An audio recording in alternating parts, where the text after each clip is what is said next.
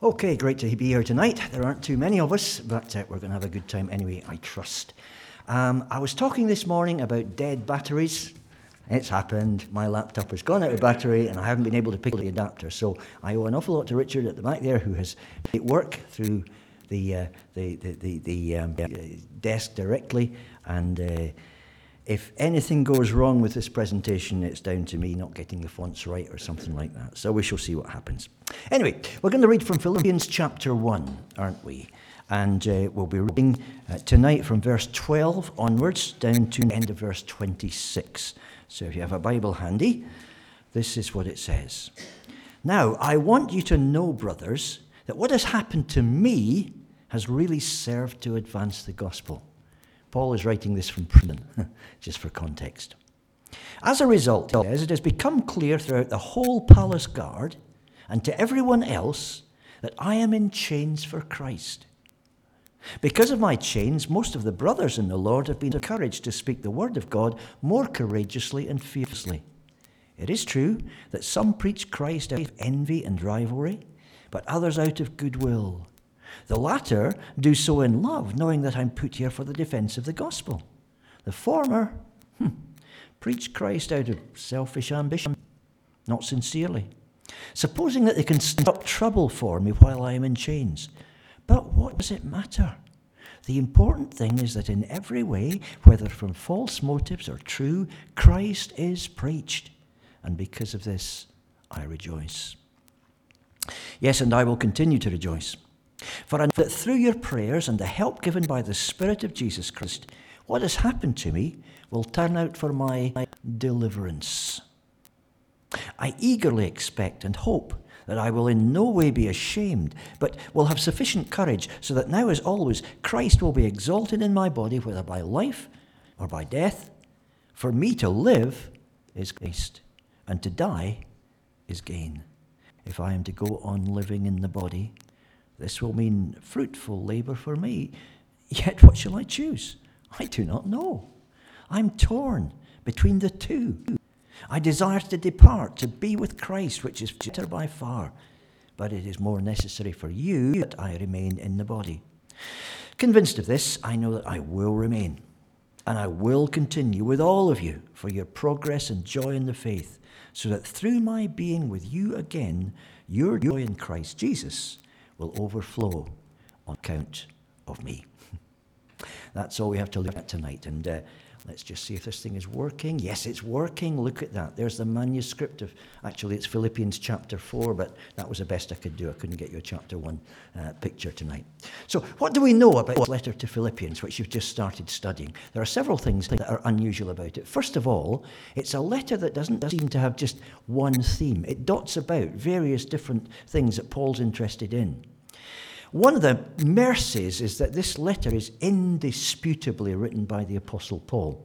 So we haven't had 100 years of liberal critics saying, well, it's probably a fake written by somebody in the second century. Nobody has ever really seriously questioned this letter. This is definitely Paul. But instead, they've said, oh, well, it's lots of different topics, so probably it's not one letter. It's all been stuck together from different bits and pieces and fragments. There is no evidence for that apart from the fact that it, it goes through lots of different things. And sometimes the transitions, as we're going to see, are a little bit abrupt from one section to another. And it makes perfect sense, honestly, to read it as one letter. So it seems to me, although I'm not a Philippians expert, that currently scholars are turning back to saying, yep, this is one letter and it was written by the Apostle Paul. It just has a lot of different things to say. Now, you wouldn't be surprised by that, really, would you? Because uh, Philippi was a church where Paul had a, a, a tremendous number of friends. And towards the end of the letter, as you may have noticed if you read right through it, he talks about some people who've worked with him in the gospel and, and, and really paid their dues and earned his respect and his love, and he's earned theirs as a result. It's a church where he's known and he's cared for. And the actual, really, the occasion of writing this letter from prison to them was that they had sent one of their number with a gift to him. And Paul was worried because he'd been sick and therefore delayed. And in those days, you couldn't send a text or a WhatsApp through to say, sorry, I'll be a bit late in coming back. And so they would be worried about Epaphroditus and how he was doing and where he was and so on. So it's, it's a very family kind of a letter. And you can imagine how, if you're writing a letter to members of the family, um, you will go around lots of different topics. Oh, by the way, did I tell you about last Wednesday? And it's that kind of letter. So it's a, it's a letter that doesn't stick to one theme. So it's a letter to people Paul knew well. It doesn't have the, the, the, the, kind of pomposity, well, not pomposity, but the, the gravity and the solemnity of some of his other letters because he knows these people really well. And um, as you'll notice on the way through, that means he can really tell them off as well. he's, not, he's not slow to tell them where he thinks they fall short, but in a loving family kind of a way. The third thing about it is it's a letter to a church with a fantastic record. They've really shone uh, since their foundation. You remember how the church in Philippi started? Um, it was when Paul was thrown into prison. And then uh, he was out of prison uh, when the God managed to demolish the prison and uh, uh save the jailer and his family at one stroke. And um, that church uh, began to be a, a, a bold witness in that little Roman community. It was a Greek city, but it was a Roman colony, and so they wore Roman clothes. Lots of people spoke Latin, and so on and so forth. And it was a place where um, there was a, a, close relationship between all of the people who, who had come from other places to be Romans in this Greek city. And so the church spread, and they were very bold in what they said and said, and tremendous things happened in Philippi. But now there were problems. And some of the very people who had worked together so harmoniously were causing the difficulties. And so Paul wanted to write to them to knock their heads together and uh, make sure that they didn't do any more of it. And a letter from prison. But the question is which prison? when was this that the Apostle Paul was in prison? Clearly, it wasn't when he was in Philippi in prison because A, the church didn't exist uh, at that point. Well, yes, it did really, but yeah. And uh, B, um, he didn't have time overnight to write a letter. He was busy singing things and then the walls fell down. So clearly, it's a later imprisonment we're talking about. When? Uh, traditionally, uh, preachers and Bible scholars have assumed that this was towards the end of Paul's life, when he went to Rome after his third missionary journey, the end of Acts, where you see him settled in his own house, but under house arrest, not able to move around freely, but able to write letters. And normally people have thought that the letter comes from there. I'm not sure about that, I must admit. A growing number of people have been pointing out that actually this imprisonment doesn't sound like house arrest. Paul's concerned that he might lose his life at any moment. And that being the case, it sounds a little bit more serious than that. And there's a growing number of people who are saying, well, perhaps this was sent from Ephesus. Because you remember, Paul was in Ephesus to preach for two years. This is the Acts series that we did last year. And uh, while he was in Ephesus, it would appear he was sent to prison. We don't know much about it, but we do know from 2 Corinthians that he fought with wild beasts at Ephesus, and there are references to a period of great strain and pressure and almost despair that he went through. And we can't fit that anywhere else into what we know about his life except those two years in Ephesus. So clearly it was a pretty hard time.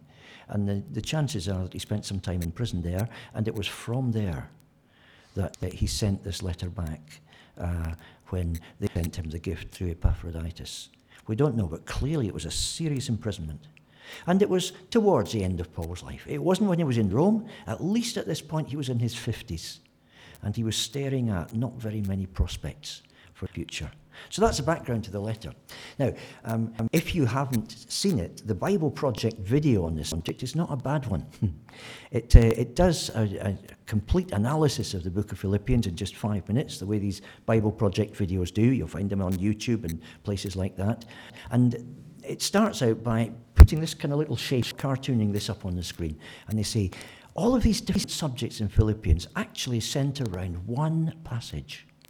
And that's the famous bit in chapter 2 that talks about, let this mind be in you, which was also in Christ Jesus. And then it describes how Jesus put himself last and put his own agenda to the side. He thought it not robbery to be made equal with God, and yet he took on the form of a servant, made in the likeness of men. And what Jesus suffered has led to his exaltation. And Paul says, Let this mind be in you. Look at life the same way. You may have to suffer now, but it's for the benefit of others and it leads to glory.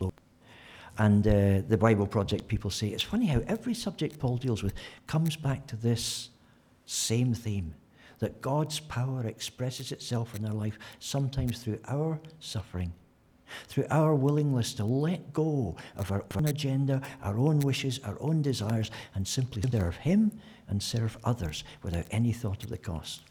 And so by the time you reach the end of the video, it's pretty populated, and that's what you see. And you see how in the center of it, you've got the Messiah poem, as they call it.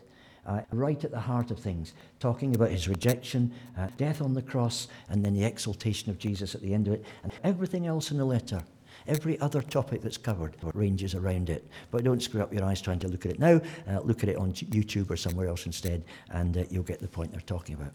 I think they're, they're on the right lines. The passage we're looking at tonight, I think, ties into that very much indeed. Because this is the part in chapter 1 where Paul's answering some of their unspoken questions about what is actually going on with Paul. Is he still alive? Will this letter that we send through Epaphroditus and the gift ever actually reach him? Uh, he's been in prison here in Philippi, and we know how horrible that was, just for one night. He's in prison for a long time now, it would appear. Is God going to work a miracle? Why hasn't God knocked that prison down yet? You know, and they must have had all sorts of questions in their mind. And so the backdrop to the passage we've just read together is that.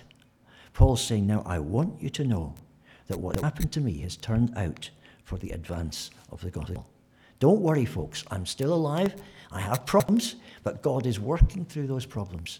And I think in this passage that we've read tonight, there are really three problems, and they all start with per, that, uh, that uh, we're looking at. First of all, there's a problem of prison. Paul's not able to move around and evangelize people. You remember how when he went to Ephesus, he held the lecture hall of Tyrannus, and for a while after he'd finished his sail making, tent making job for the day, he'd have a quick bite of lunch, then get stuck in in Tyrannus lecture hall, uh, uh, lecturing to anybody who would come and listen, answering questions, presenting the gospel, doing whatever he could to get it across. And then after that, he'd spend the evening having personal chats with people that wanted to know more. It was pretty hard work, and it took him all over Ephesus. And you needed to be free to do that job. So now Paul was in prison. What was he actually doing? What was going on with him? So prison was one of his problems. He, he didn't have the same freedom of movement as, as before. And the second of his problems was what we might call preachers. because there were other people, now that he was in jail, who were preaching the same message. And some of them were preaching it for good motives, but some of them were pretty dodgy characters. They were preaching the true gospel, but the reason they were preaching it was either to do Paul down and, uh, and uh, gain a march on him while he wasn't able to answer back, or else to gain money and status and prestige for themselves. And it's the gospel being used as an implement for somebody else's success. And clearly, Paul is troubled by that. And the third thing is his prospects. Where's he going from here? He could be killed, it could be his death. What would it mean if he died? Well, he'd be in the presence of Jesus. But on the other hand, he believed in the Philippians behind and, and, and others who still needed his services. What was God going to do? And Paul just simply speculates about what lies ahead and says, Look, this is how my mind is, is focused now. This is how I'm feeling about it. So I think the way he fills in the background on those three problems he's got helps us uh, as Christians to be challenged in different areas of our life. The prison problem is all about when pressures come in from the outside, isn't it? And you expect pressures from an evil world that doesn't know anything about Jesus. But when other Christians start mistreating you and causing problems for you and undermining you and using what you have given your life to promote as a means of gain for themselves, well, that is tough to take, isn't it? And sometimes it's when you're stabbed in the back by other believers in whatever way that it's really, really hard. It's easy to sit in prison and glorify God when it's only heathens who don't understand you're up against you. But when it's other Christians, that is so dispiriting. And it just knocks wind out of your sails, doesn't it?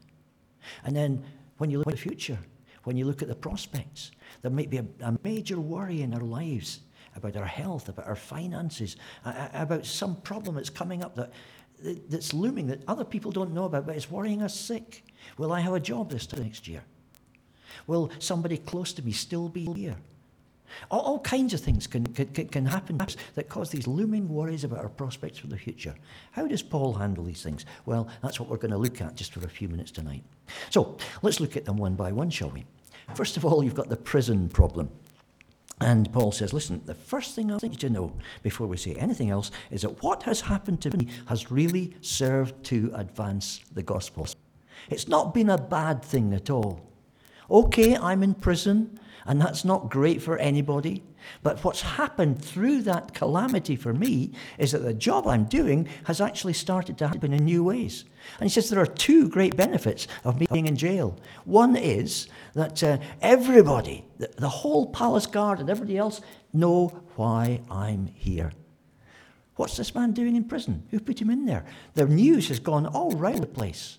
And the whole palace guard knows about it. How did the palace guard know about it? Well, presumably because Paul was in jail uh, for several hours a day, he was chained to a Roman soldier who couldn't get away from him. That's a fantastic opportunity to say what you want to say, isn't it?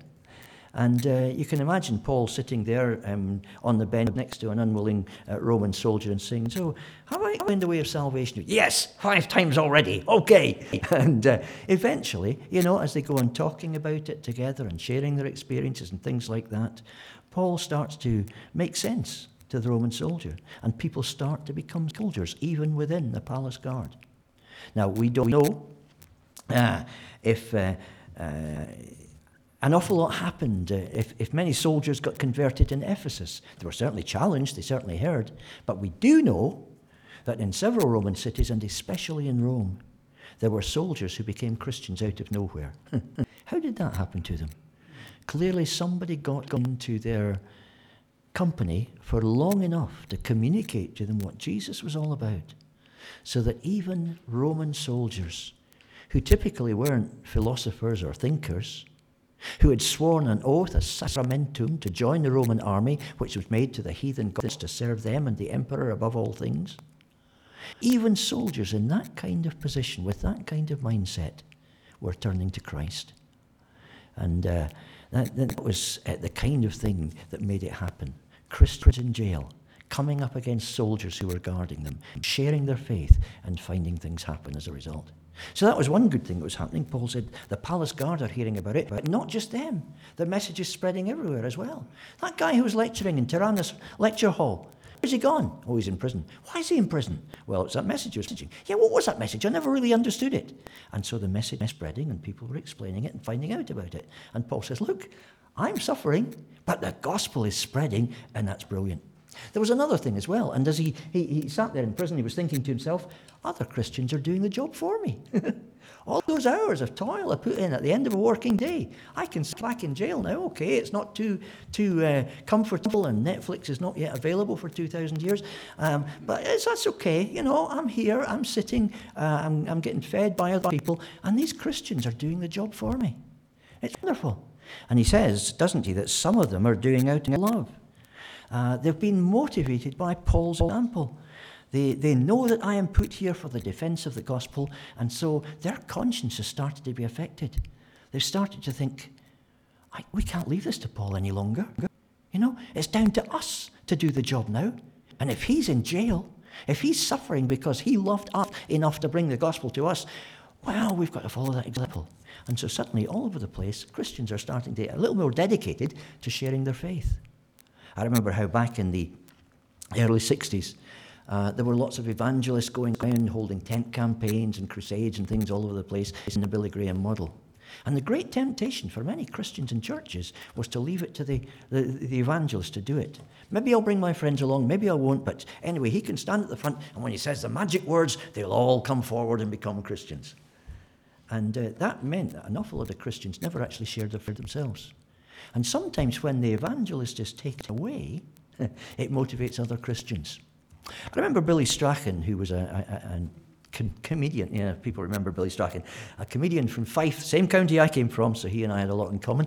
Um, his jokes were better than mine. But uh, he used to do a mission, a youth mission, every year in Littlehampton in East Sussex.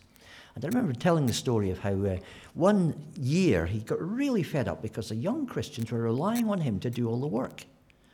And uh, he announced, okay, we'll have the coffee bar as usual tomorrow night, but I'm not going to be, yeah, that's my night off. I'm not going to be doing anything. And uh, you guys, you're going to do the work. But I don't know how to do it. Well, that is your problem, not mine. I'm having a night off. But Billy, you're here to do it. Well, I'm not doing it tomorrow night. And so he said he went along anyway, just to see what happened. And he sat in the corner and just pretended to read his Bible, watching what was going on. And he said, There that night, there was a young man who'd um, often been there before, Christian who was always coming up to, to Billy with really sort of pointless, trivial questions like, Billy, is it all right for a Christian to wear his tie this wide or that wide or, you know, all sort of trivial stuff. And uh, he came up to Billy as Billy sat there and said, um, Billy, I don't think I can do this. And Billy said, Your problem, not mine. Go home if you can't. And he went away thinking, That great man of God has just let me down again. And uh, he, he came across to Billy and said, Look, I really can't do this. And Billy said, Look, the guy over there, go and talk to him. And he said he looked across the other side of the room and there was this guy with a heap of hair, and he assumed it was there was somebody underneath it, one of the earliest hippies. And the other, I can't talk to him. I can't tell him how to become a Christian. And uh, Billy said, Oh, that's okay, talk to somebody else. And, yeah, but that guy wants to know. And Billy said, All right. So you go across and you say, Look, friend, this, I understand what you're asking me. You want to become a Christian. Unfortunately, on this occasion, I am unable to help you. Good night. He said, I can't do that. And so Billy said, Well, go to it then. And so he just sat back and turned back to the book of Obadiah, or whatever it was. And uh, the young man went very, very slowly and hesitantly across the floor. And he asked the other guy a question. And he got an answer back. And he said something else. And then he sat down. And the two of them started talking and they had an animated conversation. And Billy actually was looking somewhere else for a while. And when he looked up next, he noticed that the guy with the long hair had gone, but the young Christian was shooting across the floor past him. And Billy said he just stuck out his foot, um, tripped him up, and caught him by the collar before he hit the floor and said, Where are you going? And the guy said, Let me go. I'm going to get another one. and he said he was never a problem after that. Sometimes when we leave it to other people, because they can do it better, because they're professionals, because God has given them a, a, gift that's been shown over years, then we never get around to doing it ourselves. But when you go out and do the work yourself, you find that God works through the Apostle Paul and he works through you. You just have to be willing to be useful to him. So Paul is saying the prison problem is not really a problem because um, God never puts you into difficulties that you cannot get beyond if you just have faith in Him. And often putting you into that difficulty is part of His making you more useful. This guy is one of my heroes. this is Charles Albert Tindley. And he was the writer of many hymns. He grew up, I was going to say in slavery, but he didn't actually. His mother was free and his father was a slave. When Tindley was born in 1850, that meant he was kind of half free. And so they said, right, you're really a slave and you have to work, work on the slave farm. So he never had any real education, but he taught himself to read and write because he was determined that he was going to serve God in some kind of a way. And he managed to leave the South in the end and make his way north to Philadelphia. And in Philadelphia, he got the job as a janitor for a church of 130 black people and he swept the floors and looked after the place and uh, did everything that was necessary just to make a little bit of money for himself and his wife. He was now married. While he studied in the evening uh, uh, by correspondence courses that would turn him into a certified blind pastor. And eventually that happened to him. And uh, he started to preach, and the church started to think, wow, this guy has really got a gift from God. And he started to write music as well and they started to sing some of his hymns. And eventually he was offered a job in the very church where he was a janitor. And you know, he grew that church from 130 people to 10,000. And there were mainly black people who'd been through the same sort of terrible, dispiriting problems that he'd been through. And this is one of his hymns, which you've probably heard. But unless you've heard a black choir singing it, you've not really heard it. By and by, when the morning comes and all the saints of God are gathered home, we'll tell the story, how we've overcome, and we'll understand it better by and by. And that was Tindley's philosophy. And it, it was what uh, helped him to help loads and loads of other people, starting from a position of having nothing and just trusting God to supply what he needed to bless other people. This is a decades old magazine article about Tindley and his church, and it says it's called The Church That Welcomed 10,000 Strangers. And it talks about some of the poverty of the, the, the uh, blacks who'd come to Philadelphia. It's written by Tindley himself as a description of his ministry. And then he tells a story of, you know, one family who came to Philadelphia having come from the slave states with nothing, literally just the clothes they stood in. And uh, the, the, the, father uh, found a slum dwelling to, to rent a room in for him and his wife and his kids. And he started getting notes posted on the door. And they mainly said, Go home, nigger, or we'll burn you out. And after a few weeks of this treatment, he just couldn't stand it any longer. He thought he'd come to the land of opportunity, the land of, and people just hated him there as well. And he took his own life. And Tindley says in the article, I've met so many like that, who are reduced to absolute desperation, who are right at the end of the rope because they don't know what to do. And we have to be Christ to them. We have to show the love of God and the, the, the faith in, in their potential and what they can become that leads people to the cross and turns them to Christ. And they need to see that whatever their present circumstances, God has an answer to those problems. And uh, here are more verses of his hymn. This one's well known. Trials dark on every hand, and we may not understand all the ways that God would lead us to that blessed promised land. But he'll guide us with his eye, and we'll follow till we die and we'll understand it better by and by. The next verse is not really sung very much in the hymn books because it doesn't fit many of our affluent Western lifestyles, but it certainly discussed, uh, described what Tindley's uh, black community were going through at that time. We are often destitute of the things that life demands want of food and want of shelter, thirsty hills and barren lands. We are trusting in the Lord, and according to the word, we will understand it better by and by. And so Paul didn't know why he was in prison. He just knew that God was using it, and that was enough for him. And he just prayed that God would be glorified through what was happening to him. We have to face our problems, don't we, in that same way as well. Says, yeah, that's better, it's doing something. So, second problem then is the picture problem. And that's where Paul starts talking about those who push Christ out of envy and rivalry. And uh, I think this, this suggests several things to me because Paul is not pleased with what they're doing. And yet he says something surprising at the end of that little description, doesn't he? What does it matter? the important thing is that in every way, whether from false motives or true, Christ is preached. And because of this, I rejoice and I will continue to rejoice. Isn't that interesting? And so Paul is saying it may be that the message is coming from a poison source, but it's a real message. And that's the important thing. I remember having this verse pointed out to me by uh, my first boss in British Youth for Christ, Philip Vogel. And uh, it was in the context of a conversation he was having where somebody mentioned sneeringly the name of an evangelist who had turned out to be an alcoholic. And Philip Vogel said, Well, yep, I know he was a man who failed in many respects. He was a man who was a hypocrite in some respects.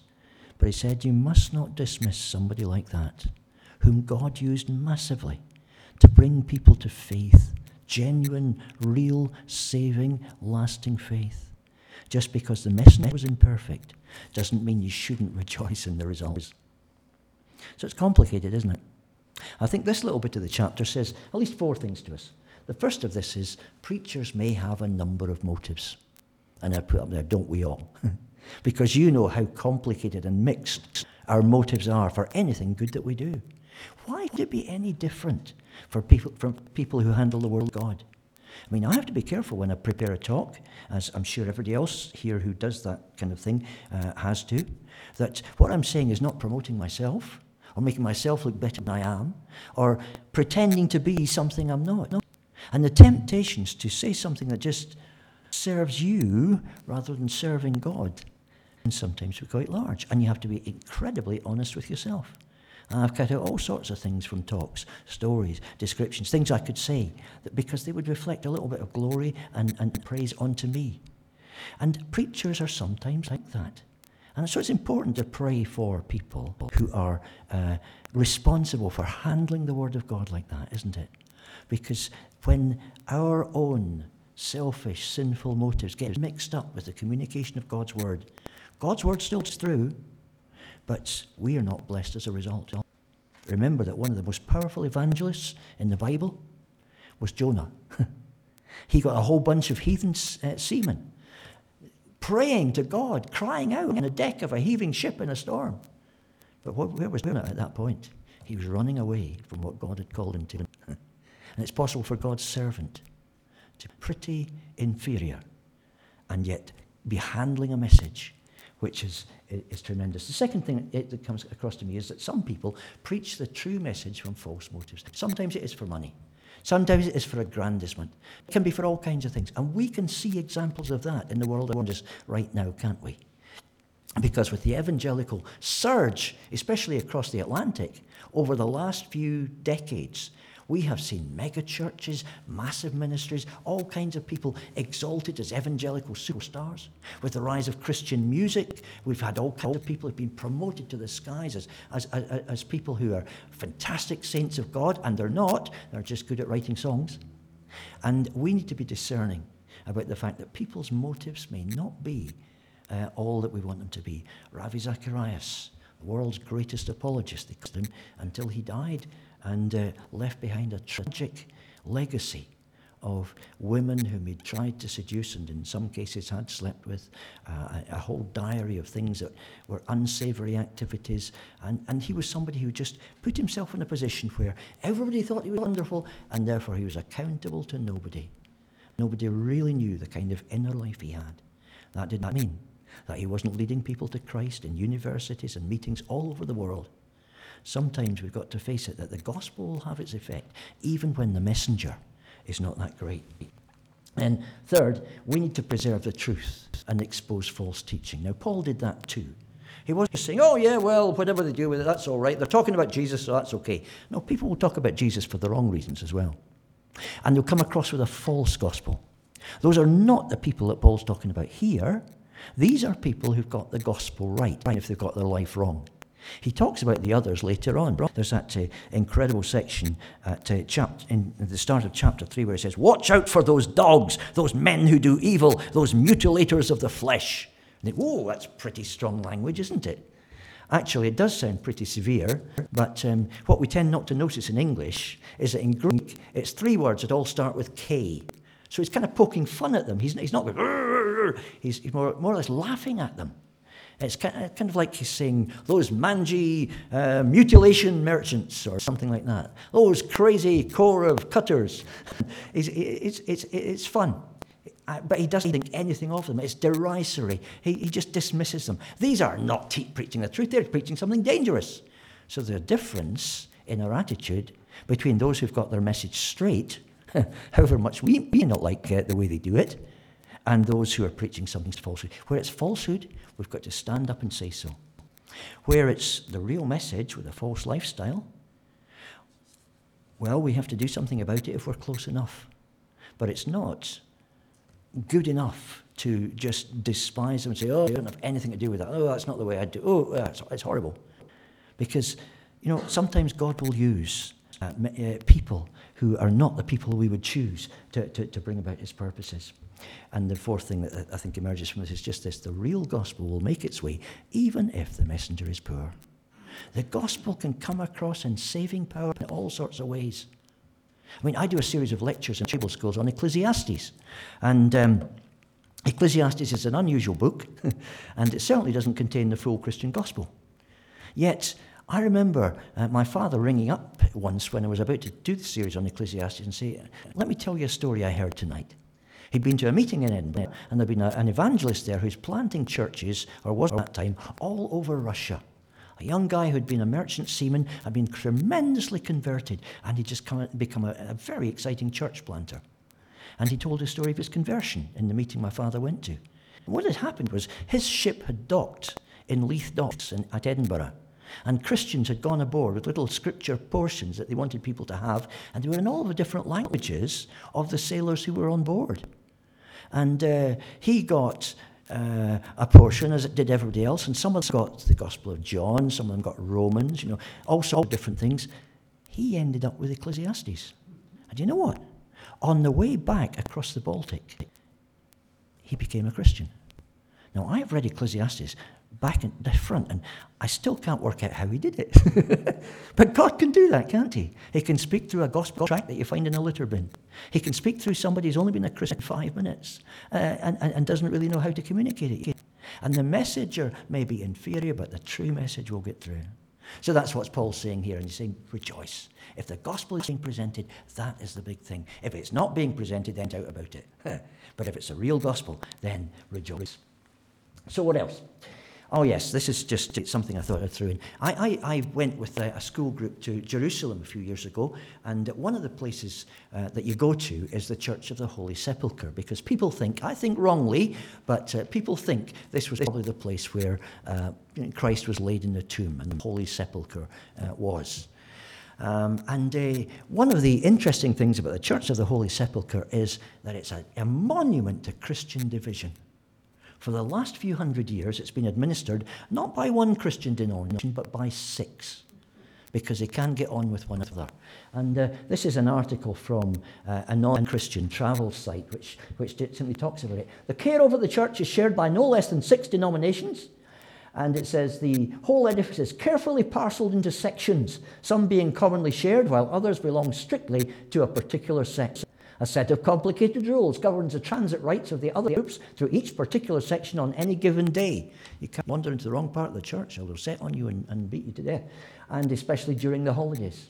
Arguments and violent clashes are not uncommon. In November 2008, the internet was flooded with videos of a fistfight between Armenian and Greek monks in one such dispute. A small section of the roof of the church is disputed between the Copts and the Ethiopians. At least one Coptic monk at any given time sits there on a chair placed in a particular spot to express this claim.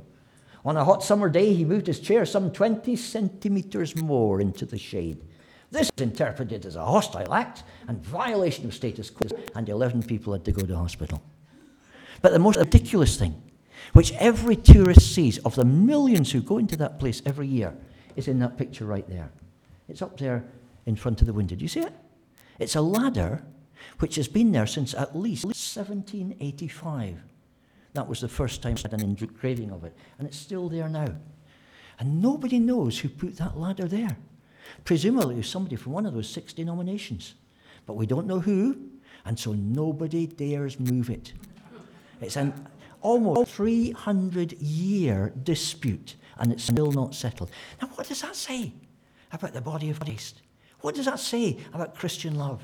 What does it say about what's really important? And it's a scandal, isn't it? As people go into the place where Christ is supposed to have risen from the grave, they see that evidence of the disunity between Christians on the way in. Well, there's a third bit, and we've got to say a little bit about this. I think I'll leave this guy out, although he has some good things to say, and just go on to the prospects problem. Because this, let's face it, is a bit of the, the, the passage that we've got tonight that's most often quoted and talked about. And it's inspiring stuff. And Paul talks about what's going to, to happen to him uh, and tries to work out exactly what it means. And I just want to pick out, finally, one or two things that he says in that famous passage uh, that, that, that uh, I think are, are important. The first thing is, uh, he says, I will be delivered. This is going to work out for my deliverance. And uh, that's an interesting word to use in, in verse 19.